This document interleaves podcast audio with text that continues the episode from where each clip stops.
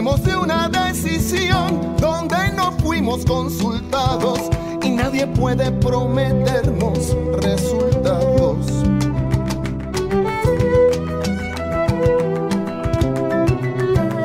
Cuando nacemos no sabemos ni siquiera nuestro nombre, ni cuál será nuestro sendero, ni lo que el futuro esconde.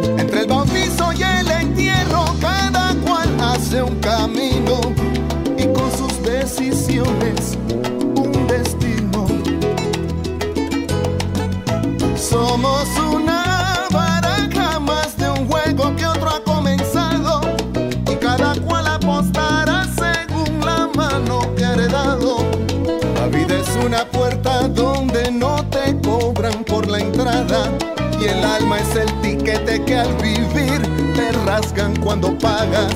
Y cada paso crea una huella y cada huella es una historia y cada ayer es una estrella en el cielo de la memoria. La marea del tiempo lleva y trae nuestras contradicciones y entre regreso y despedida cicatrizan los errores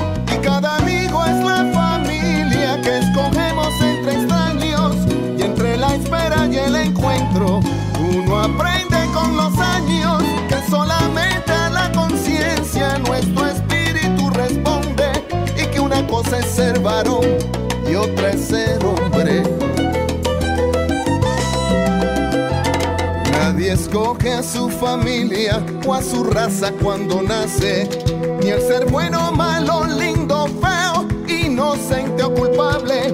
Del nacimiento hasta la muerte, toda vida es una apuesta. De nuestra voluntad depende la respuesta.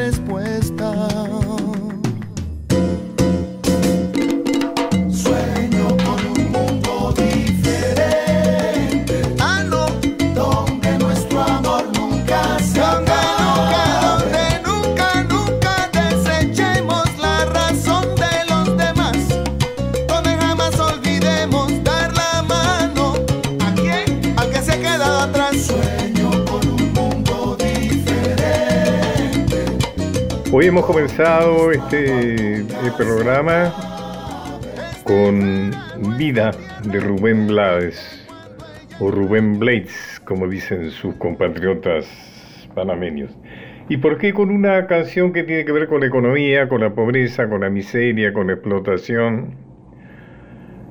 Porque vamos a hablar de un economista, de un gran economista, de Manuel Belgrano. Y estamos en junio, que es el mes de Belgrano, y estamos en el año 2020, que el gobierno ha decidido con justicia que sea el año de Belgrano, porque son los 100 años de su muerte y los 150 años de su nacimiento. Ustedes me dirán, pero bueno, pero Belgrano fue un militar. O sea, lo vemos ahí arriba de un caballo con un sable al costado. eh. Bueno, así es como la historia oficial lo quiere recordar, como un militar, porque efectivamente condujo ejércitos. Cuando la Revolución de Mayo se, se produce, eh, resulta que no hay ningún jefe militar del lado, de su lado. Eh, Saavedra, que supuestamente era un militar, era el jefe del regimiento de patricios, eh, no era más que un vendedor de vajillas, cuyo buen comportamiento durante las invasiones inglesas y su popularidad entre los eh, sectores populares habían hecho que fuera elegido jefe de los patricios cuando en realidad este, los patricios fueron cuando se forman cuando el virrey eh, Cisneros eh, arma al pueblo, es decir, ante el fracaso de las fuerzas regulares españolas que se suponían tenían que defender el virreinato y ante la certeza de que se iba a producir la segunda invasión inglesa, entonces se forman las milicias. Y la milicia más importante de Buenos Aires era la de patricios. pero no había jefes militares. Entonces tienen que salir los ideólogos de Mayo, las figuras más importantes de la revolución de Mayo, los criollos, digamos, ¿no? Los que estaban en una posición insurreccional, que fueron Belgrano y Castelli. Belgrano primero hace la campaña en Paraguay y luego eh, reemplaza, digamos, Castelli sale hacia, hacia el norte y luego mm, Belgrano lo sustituye en el ejército del norte. Belgrano como militar se las arregla como puede. Es un tipo muy inteligente, seguramente ha leído mucho porque era un intelectual, ha leído mucho de la historia de los grandes jefes militares, seguramente ha leído a Napoleón, ha leído las hazañas de Napoleón, digamos las estrategias de Napoleón, que en ese momento estaba muy de moda, ¿no es cierto? Inclusive el rey de España estaba preso de Napoleón y eso había facilitado Mayo. Pero digamos, le fue más o menos, ganó algunas, perdió otras, ganó primero Salta y Tucumán, produjo eso un gran optimismo, después pierde Vilcapugio de Ayohuma.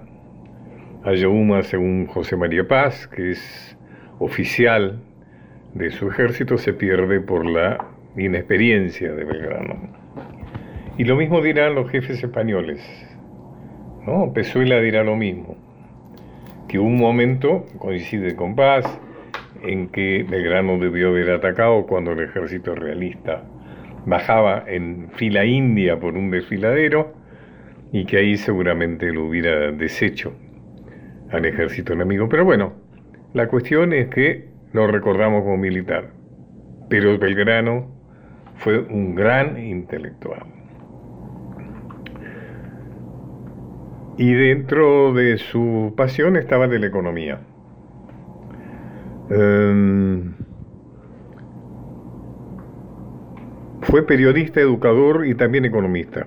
Fue uno de los muy pocos de nuestros próceres de Mayo que gracias a la buena posición económica eh, de su familia tuvo la oportunidad de estudiar en una universidad europea, en la prestigiosa Universidad de Salamanca aunque el título abogado, por motivos no aclarados, se lo concede, o sea, lo expide, por decirlo en terminología más correcta, la Universidad de Valladolid.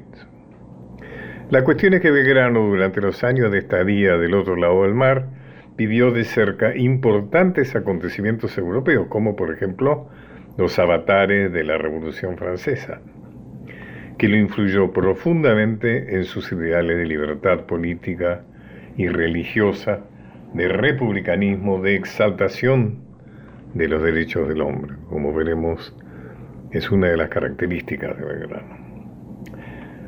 Don Manuel estudió leyes, pero no fue esa su verdadera vocación.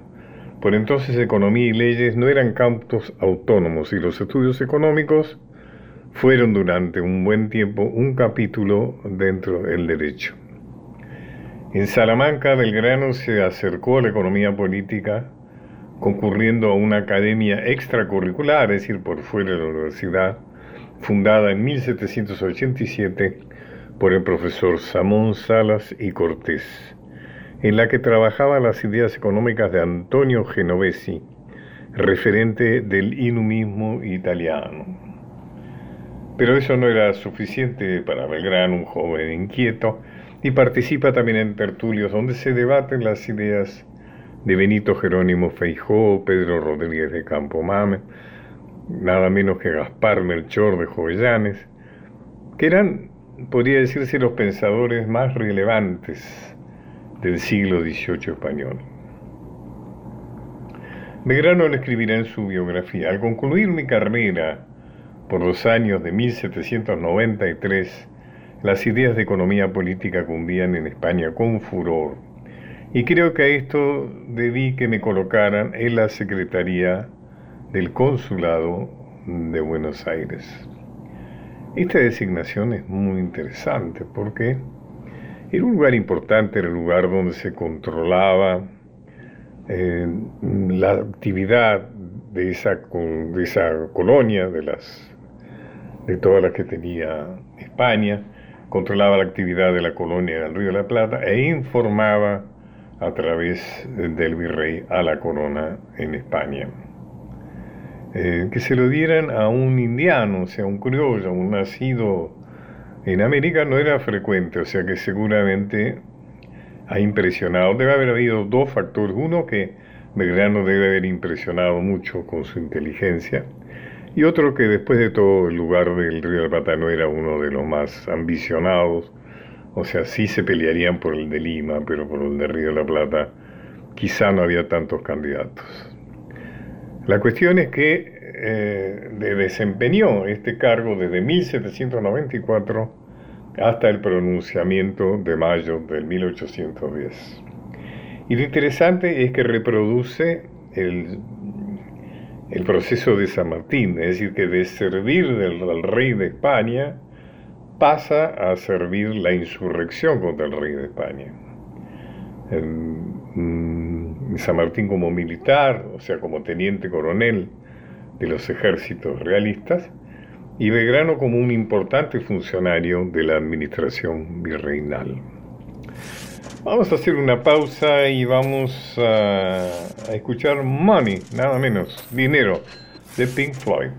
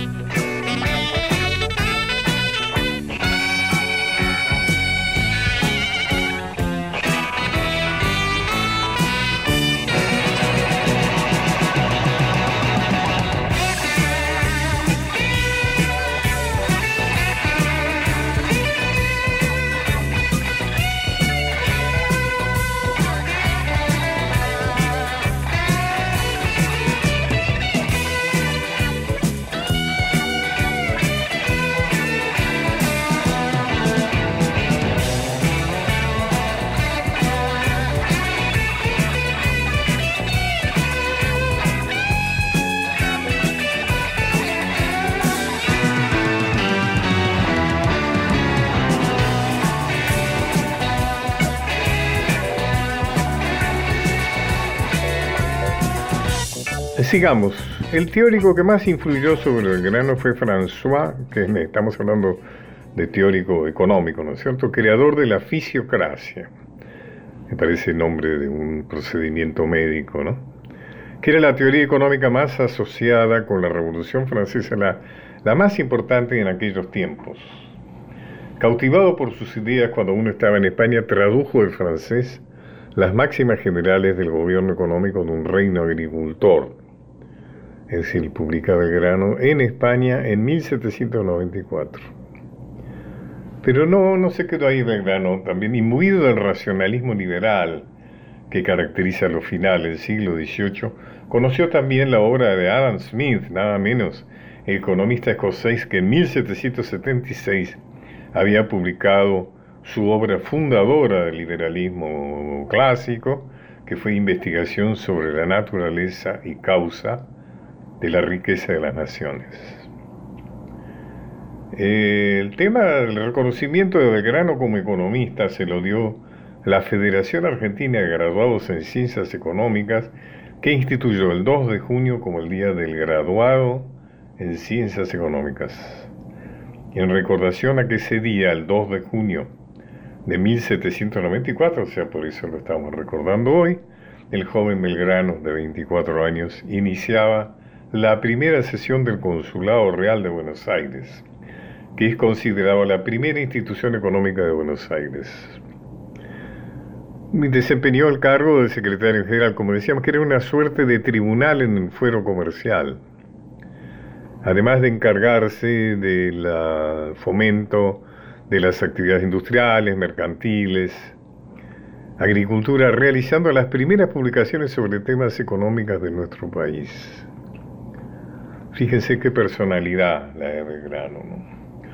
Uno de los aspectos en que Manuel Belgrano evidencia la influencia fisiocrática es el que se refiere a la agricultura y el papel que éste desempeña en el campo económico, que era un principio cuasi religioso de la fisiocracia, bajo influencia de Jean-Jacques Rousseau, eh, quien, como ustedes saben, exaltaba la naturaleza como centralidad de la vida humana.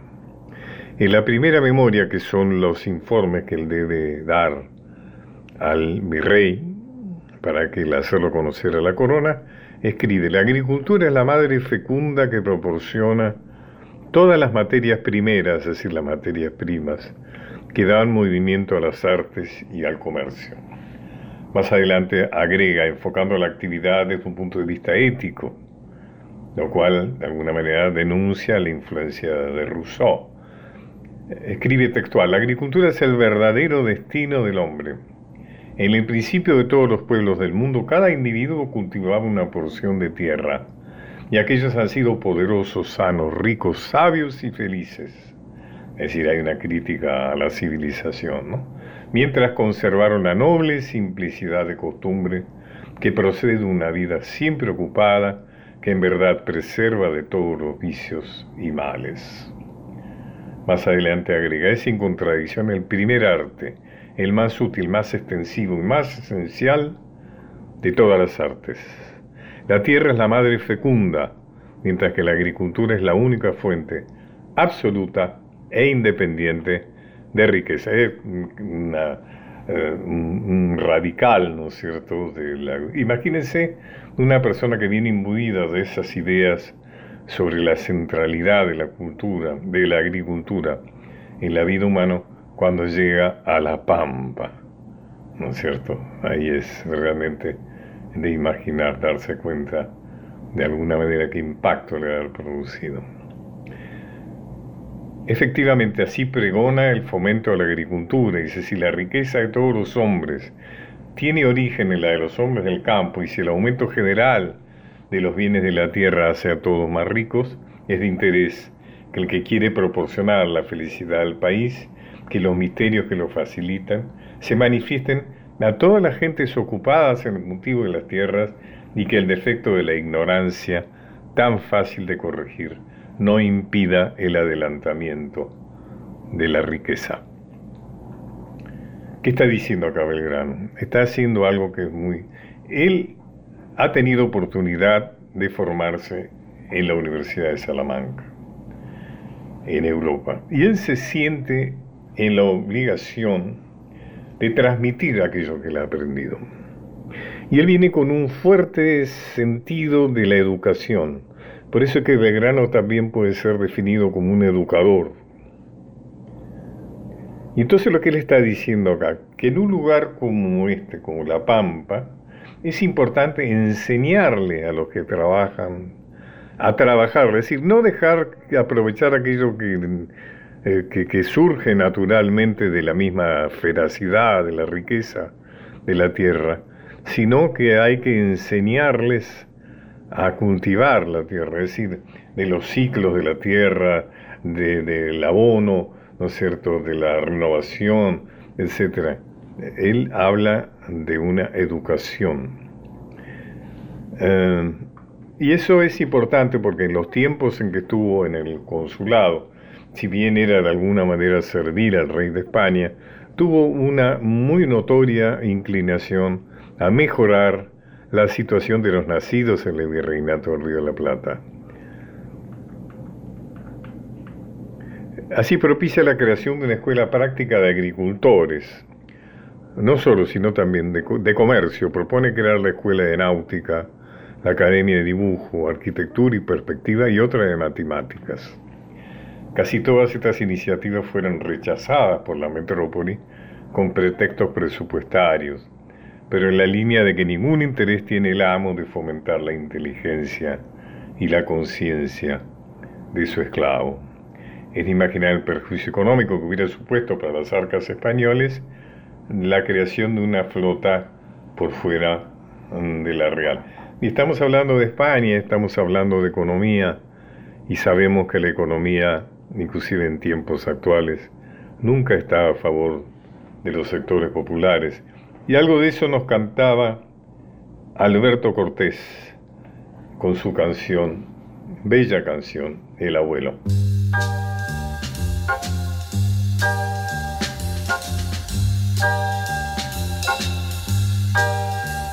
El abuelo un día cuando era muy joven, allá en su Galicia, miró el horizonte y pensó que otra senda tal vez existía. Y al viento del norte, que era un viejo amigo, le habló de su prisa le mostró sus manos que mansas y fuertes estaban vacías. Y el viento le dijo, construye tu vida detrás de los mares, allende Galicia y el abuelo un día en un viejo barco se marchó de España el abuelo un día como tantos otros, con tanta esperanza, la imagen querida de su vieja aldea y de sus montañas se llevó grabada muy dentro del alma cuando el viejo barco lo alejó de España.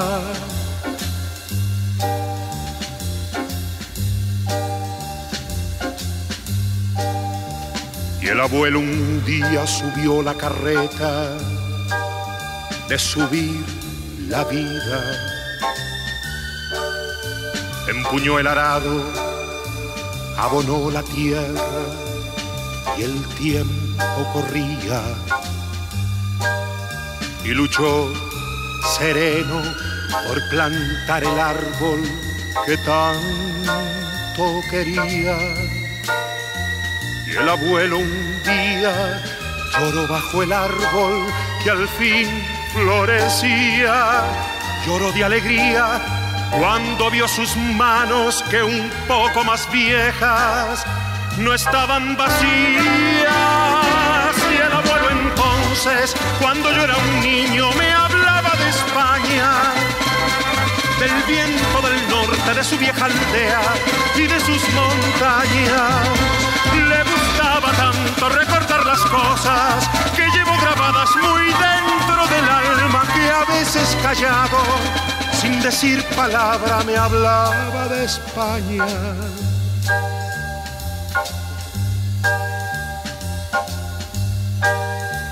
Y el abuelo un día cuando era muy viejo, de Galicia,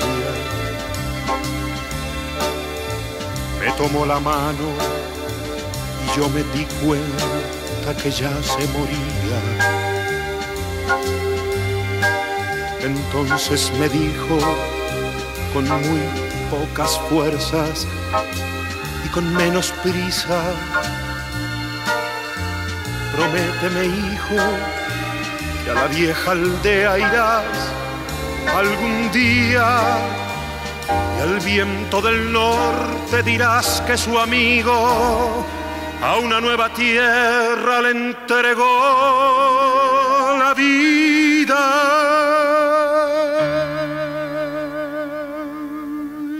el abuelo un día se quedó dormido sin volver a España el abuelo un día, como tantos otros, con tanta esperanza. Y al tiempo al abuelo lo vi en las aldeas, lo vi en las montañas, en cada mañana y en cada leyenda, por todas las sendas que anduve de España. Una bella historia la del abuelo. Tan común, ¿no? Belgrano no pierde oportunidad de desarrollar su punto de vista sobre educación, inspirados en los ideales de la Revolución Francesa. Los que hace suyos defendiéndolos con pasión y vehemencia. Es el primero en nuestro suelo, fíjense ustedes, que propone la educación gratuita para que los que no pueden costear la privada. Es decir, es el primero que promueve la educación popular esa que Sarmiento llevaría a cabo años más tarde. También habla de escuelas para niños, niñas, perdón, para que su formación no se limitase a las labores hogareñas. Se suponía que las mujeres tenían que saber nada más que coser, bordar, quizá tocar el piano y esperar el casamiento, que era habitualmente decidido por los padres.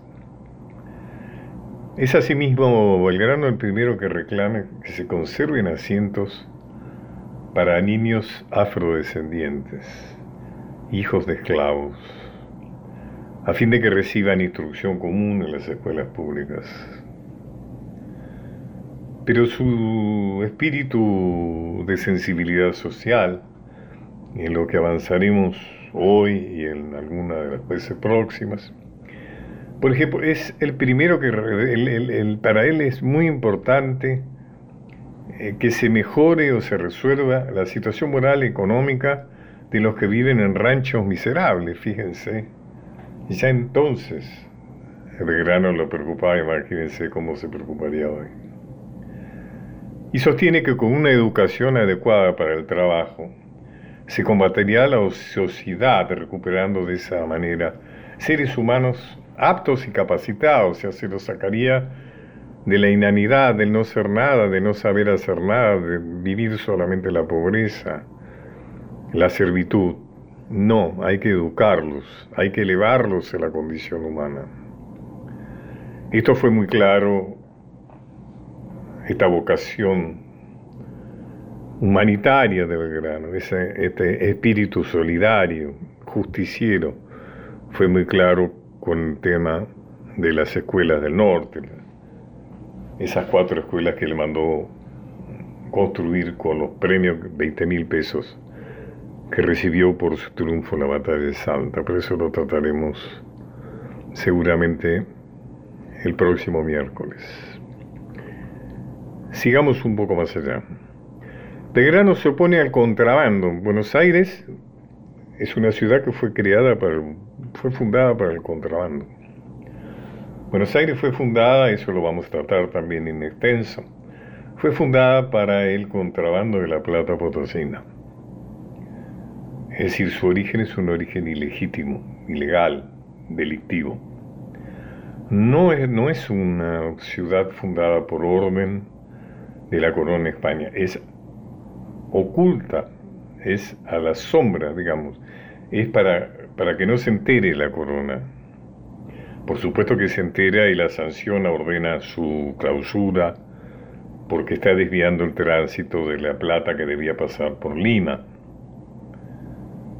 La cuestión es que entonces el contrabando se instituye como la forma normal de comercio en Buenos Aires. Saquen ustedes las conclusiones que quieran. Belgrano se opone al contrabando. Habla de los empresarios y funcionarios codiciosos que se vuelcan al rentable delito, acelerando la destrucción del Estado. Escribe, jamás han podido existir los estados luego de que la corrupción ha llegado. Postulaba la dignificación del esfuerzo y del trabajo, esenciales para el desarrollo de una economía comunitaria. Hasta entonces las clases pudientes veían al trabajo como algo negativo, propio de esclavos y originarios. Insistamos un poco más con el tema de la educación. Convencido de que la economía prospera sobre la base del conocimiento, imprime cartillas para aconsejar a los jóvenes agricultores, como lo dijimos ya, profundizar sus estudios del suelo, perfeccionar sus conocimientos sobre abonos, intensificar la lucha contra plagas de ratones, hormigas y otras alimañas que perjudican la siembra y arruinan las cosechas. Escribirá, pues como dejo expuesto, sin saber, nada se adelanta, y haciendo aprender las reglas a los jóvenes labradores, al mismo que se les enseñase prácticamente, podría sacar muchas utilidades, proporcionando todas las materias primas. Propone la implantación de un sistema de premios y subsidios para la producción agrícola, consecuencia de una adecuada educación tecnológica, premios en dinero o en préstamos adelantados a cuenta de futuras cosechas. Lo que es anticipo del Banco Agrícola. Vamos a despedirnos. Ahora de hasta lo vamos a recuperar el próximo. Hay mucho más para hablar de Belgrano economista en el mes de Belgrano, en el año de Belgrano. Y nos vamos a despedir con un tema del cuarteto de Nos. Nada es gratis en la vida, mire si lo sabremos. Nada es gratis en la vida.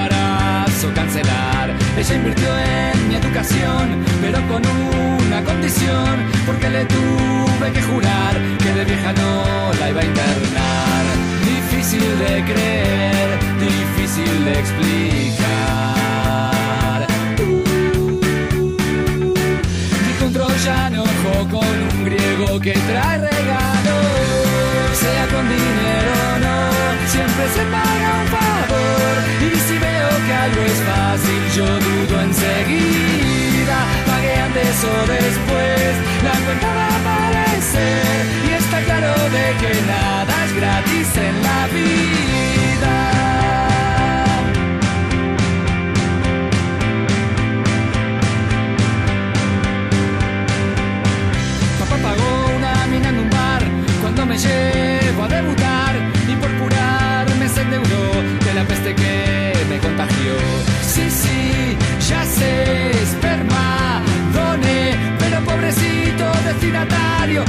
Alzheimer hereditario.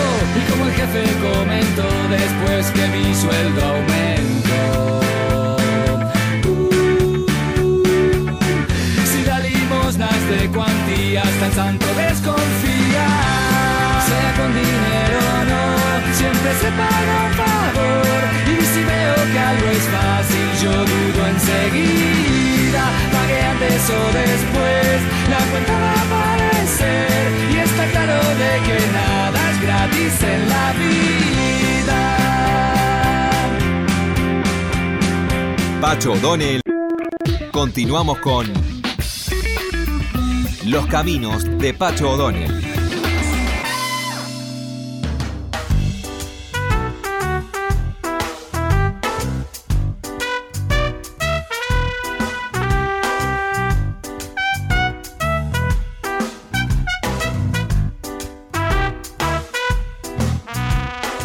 gusto, la satisfacción, el honor de entrevistar a una persona que quiero mucho y que además admiro mucho, una persona que lo que hace lo hace muy bien, que es Pablo Echarri. ¿Cómo estás, Pablo? Entendiendo que, somos privilegiados eh, de, poder contar con, una casa bastante espaciosa, con saber que no tenemos necesidades urgentes económicas, eh, eh, que podemos estar pasándolas todos juntos, acá en casa, con mi esposa y con los tres chicos. Eh, entonces, en ciertos momentos, hasta, hasta uno puede llegar a destacar cierto aspecto eh, eh, positivo, ¿no? Porque ha logrado unirnos en algunos aspectos, nos ha ayudado a, concertar algunas uniones y, momentos especiales que, en otros momentos no, no compartíamos. Pero, y eso es la parte la parte absolutamente positiva, ¿no? El, hemos creado eh, eh, juegos nuevos, eh, casi un vínculo nuevo, te diría, ¿no? Pero por otra parte, uno va, va generando cierta, cierto vaivén emocional, ¿no? Sobre todo después de estar pasando ya en el segundo mes de, la, la cuarentena, vienen algunas digamos, algunas eh, situaciones emocionales eh, un tanto bipolares, ¿no? Que, te ponen eh, momentos, cuando uno se siente conectado, te hacen experimentar momentos de alegría y hay, hay otros cuando uno tiene cierta incertidumbre de cuáles son los finales de la cuestión que, generan un tanto de angustia. Sobre todo creo que tiene que ver con la imposibilidad de, abrazar a los que no están al lado, en lo particular tengo a mi vieja con 81 años que a la que voy asisto periódicamente, pero a la que no puedo abrazar, ¿no? Y eh, bueno, nunca pensé que ese detalle tan, tan sutil podía traerme algunos momentos de zozobra. Nos ha pasado a todos algo que es fuertemente riesgoso, que es haber tenido tiempo para pensar. ¿Qué, qué, se podría decirse que cuáles son eh, los descubrimientos eh, que, que hiciste en estos tiempos? Los descubrimientos de vos mismo. No sé, bueno, recién dijiste algo, la idea de pronto de qué importante es para vos expresar el afecto a las personas que crees, etcétera, Pero a veces uno sale, con toda seguridad uno sale distinto a como entró en esto, ¿no? ¿Cuál sería tu parte modificada, por decirlo de alguna manera, por este tiempo? Bueno, eh, primero me, he descubierto como un gran trapeador de pisos, eh, eh, de excelencia, te diría casi, con niveles de detalle que son bastante preocupantes, por otro lado, porque lo que hacen despertar es un alto grado de obsesión en mí. me ha ayudado a a,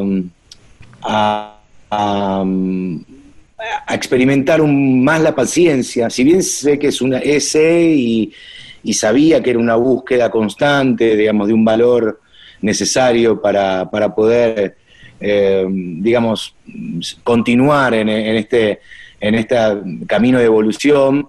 Eh, la, paciencia ha sido una, una virtud que que, me ha llegado, que si bien no la, estoy, no la he experimentado en su totalidad, porque creo que uno, uno logra niveles de excelencia a lo largo del tiempo, creo que le he dosado unos, una, le he podido dar unas dosis de paciencia a mi vida y en mi relación con los más, con los más cercanos, los más íntimos, que, ayuda definitivamente a, mejorar nuestra relación y sobre todo mi imagen como padre, ¿no?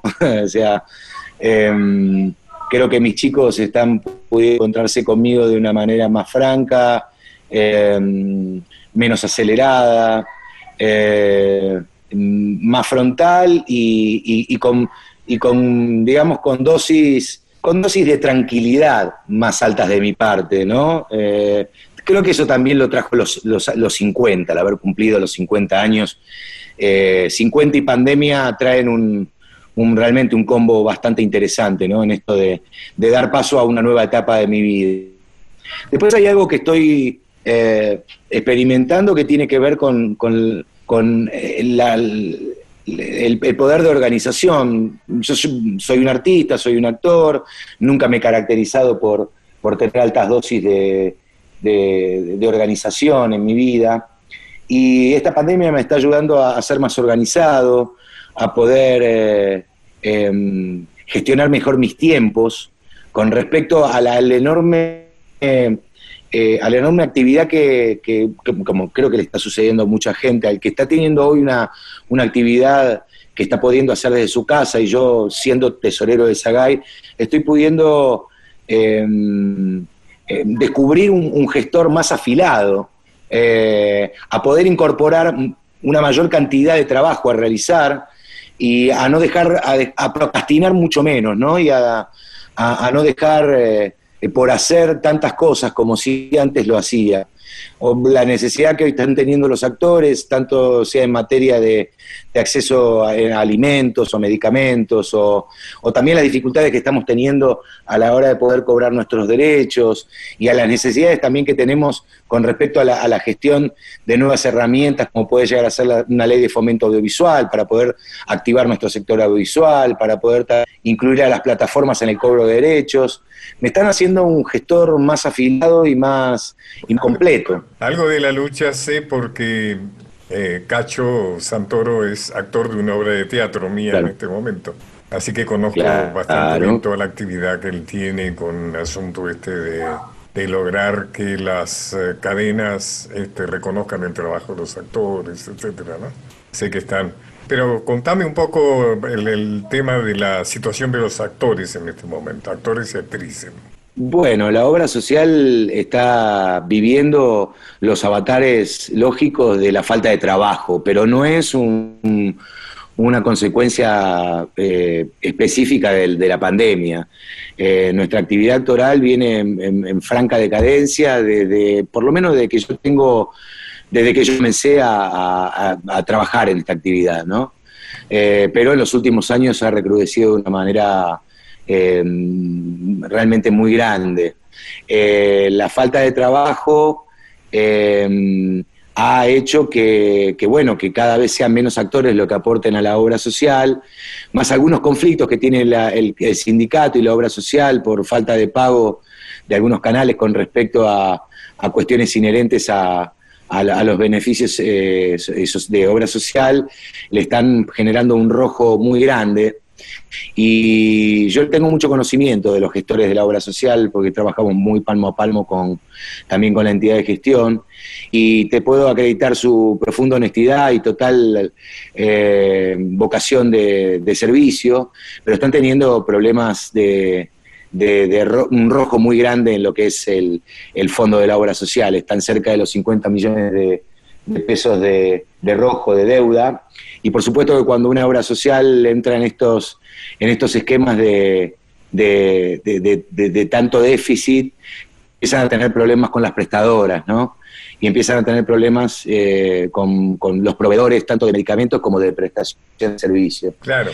Eh, Sagay eh, le da una ayuda, una ayuda anual a la entidad de gestión que se va ajustando por el índice de precios al consumidor a lo largo del, tiempo. Es una, es una ayuda que, hace, que da de forma constante anualmente y este año eh, aumentó esa ayuda social en un porcentaje bastante grande, tratando de solidarizarnos con, nuestros compañeros que usan la obra social, y, eh, porque no son todos los que usan, algunos usan obras sociales privadas, pero la mayoría de nuestros compañeros usan la, usan la obra social eh, del sindicato. Eh, y por supuesto también tratando de ayudarlos a gestionar políticamente ese déficit, tanto con la Superintendencia de Salud como también por ahí con la, con la jefatura de ministros eh, eh, y demás. ¿Esta pandemia interrumpió, nos interrumpió proyectos o nos hizo postergar proyectos? ¿A vos qué es lo que te, en qué te afectó en cuanto a proyectos artísticos? Y en lo particular, eh, una obra de teatro que, eh, estábamos a punto de empezar a ensayar, algún ofrecimiento para una serie, para una nueva temporada de una serie. Eh, después en lo personal y desde el punto de vista de producción, la, la, mm, digamos, la puesta en marcha de un proyecto cinematográfico Pero la verdad es que hace mucho tiempo, Pacho, que vengo muy concentrado en, la actividad eh, social, eh, pero más allá de social, en la ayuda de los compañeros y lo que tiene que ver con la recaudación y el reparto de derechos de propiedad intelectual, es la utilización de Sagay como herramienta para gestionar eh, las, las, digamos, las leyes que nos están faltando para, para poder eh, erigirnos como, un, como una industria audiovisual pujante eh, eh, hacia adentro para generar trabajo y hacia el mundo para poder empezar a exportar. O sea, con el tiempo me fui dando cuenta de que mis proyectos personales se veían seriamente afectados por las dificultades que teníamos para impulsarlos, por, las, la carencia de leyes y de herramientas que cada vez hacen que nuestro sector audiovisual esté más disminuido. Entonces hace mucho tiempo que me vengo concentrando mucho en, eh, y, utilizando la herramienta política, la extraordinaria herramienta política que es SAGAI, para eh, poder, por ejemplo, eh, concientizar al, Poder Ejecutivo de la necesidad de, sumar a las plataformas digitales en lo que tiene que ver con el cobro de derechos de propiedad intelectual. Está claro que le dedicas mucho tiempo, mucho esfuerzo y mucha creatividad a esta acción social en pro de tus colegas. Sin duda. Sin duda, Pacho, sí. Sí, eh, de todas formas creo que, son elecciones personales y de vida. Em, no fue una, elección pensada. El deseo y la necesidad de, participar en la gestión social a través de, mi colectivo específicamente fue irrumpió en mí. No, no fue algo que fue masticado, pensado sí fue el tránsito eh, a la hora de, saber que me iba que iba a, meterme en un, plano político y sobre todo también en el político, político partidario, porque de hecho a la par de cuando me, introduje en la gestión social, me introduje también en, la idea de cristalizar una idea política. Y claramente cuando uno expresa una idea tan, tan definida y cuando encima defiende intereses de un sector en contra de los intereses de otro, las, eh, las consecuencias existen. ¿no? Esto lo supe de un primer momento y lo fui eh, comprobando a medida que fue pasando el tiempo. Lo que pasa es que llegó a mi vida como, como una necesidad imperiosa. Eh, mi gusto por, por, la actuación, mi, placer por, por, la expresión y demás, si bien sigue existiendo y sigue siendo fuerte porque me siento mucho más preparado que en mis inicios, claramente eh, mi necesidad de gestión, tanto política como social, tomó una posición, tomó la delantera. Eh, he sabido que tu compañera Nancy Duplat te acompaña en toda esta acción que llevas adelante. Sin duda, sin duda, sí, ella es alguien que, expresa su deseo y, pelea por sus, intereses y, digamos, no, no cree en el medio como una variable eh, a, tenerle, a tener en cuenta a la hora de hacer las, las defensas personales, ¿no? Personales o, ya digo, de, sector, familiares, de, los nuestros.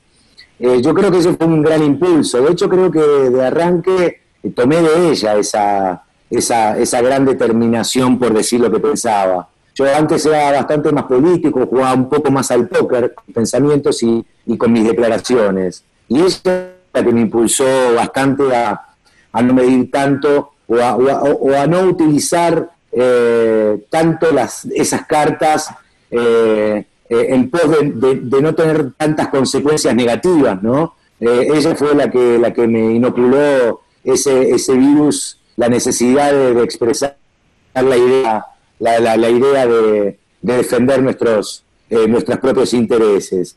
Así que en ese, en ese camino vamos juntos. Pablo Echarri, ha sido un gran gusto tenerte aquí y haber conversado de estas cosas eh, tan interesantes. Eh, ha pasado en el curso de la entrevista lo que ha pasado en tu vida, es decir, en algún momento yo pensé que íbamos a tener una charla eh, muy centrada en tu actividad artística, como era tu vida antes, y sin embargo esta entrevista ha girado fundamentalmente en torno a la acción social que llevas adelante en Sagay en pro de tus colegas.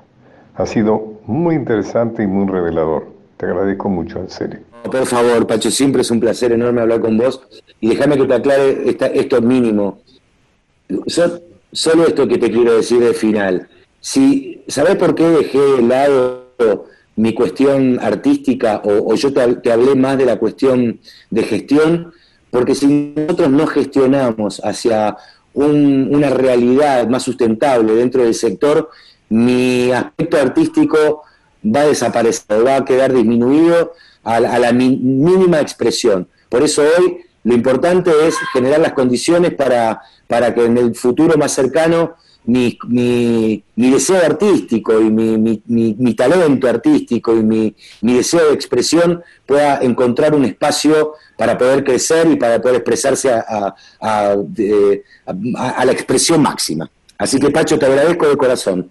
Gracias por, por darme un espacio eh, siempre. Hasta prontito. Pacho O'Donnell está en Nacional, la radio pública.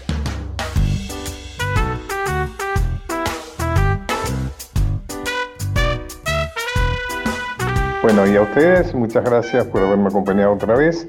Nos vemos el miércoles. Muchas gracias a Micaela Polak y a Diego Rosato por su maravillosa colaboración.